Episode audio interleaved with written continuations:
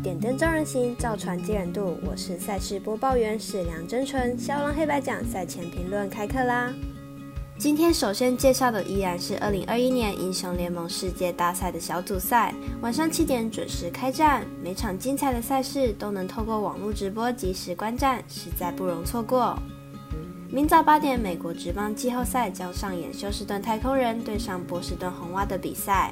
如果要看文字分析或申办合法的运彩网络会员，都可以到少郎黑白奖的脸书、FB、IG 及加入官方赖账号免费查看哦。另外，预先来介绍欧洲冠军联赛的相关赛事。赛前评论抢先来看十月二十号凌晨零点四十五分，曼城对上布鲁日的赛事。欧冠杯前面两场比赛打完，意外的是，现在曼城的战绩还比布鲁日差。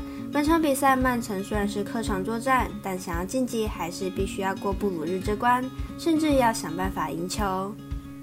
布鲁日进攻能力出色，面对强敌巴黎圣日耳曼也能成功进球，目前也超过二十场比赛都有取得进球。明日比赛估计也至少会有一球。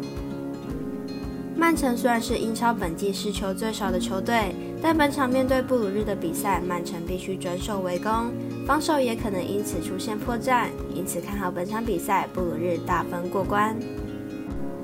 接着继续来看，一样是二十号凌晨三点由 RB 莱比锡对上巴黎圣日耳曼的焦点赛事。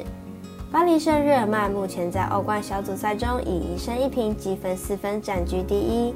球队去年与欧冠冠军擦身而过，今年战意肯定不低。而磁场遇到状态正差的莱比锡，想要取胜应该是没有问题的。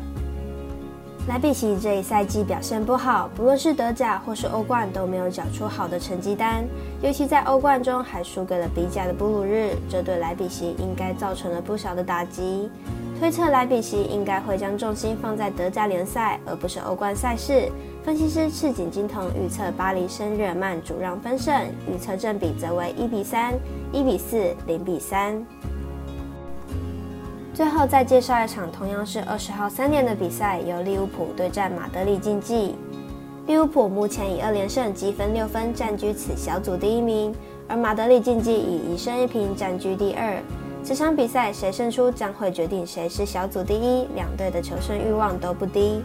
而此小组的三四名皆算是强队，马德里竞技并没有太多的积分优势。推测马德里竞技此场比赛会打得相对保守，以获取积分为优先目标。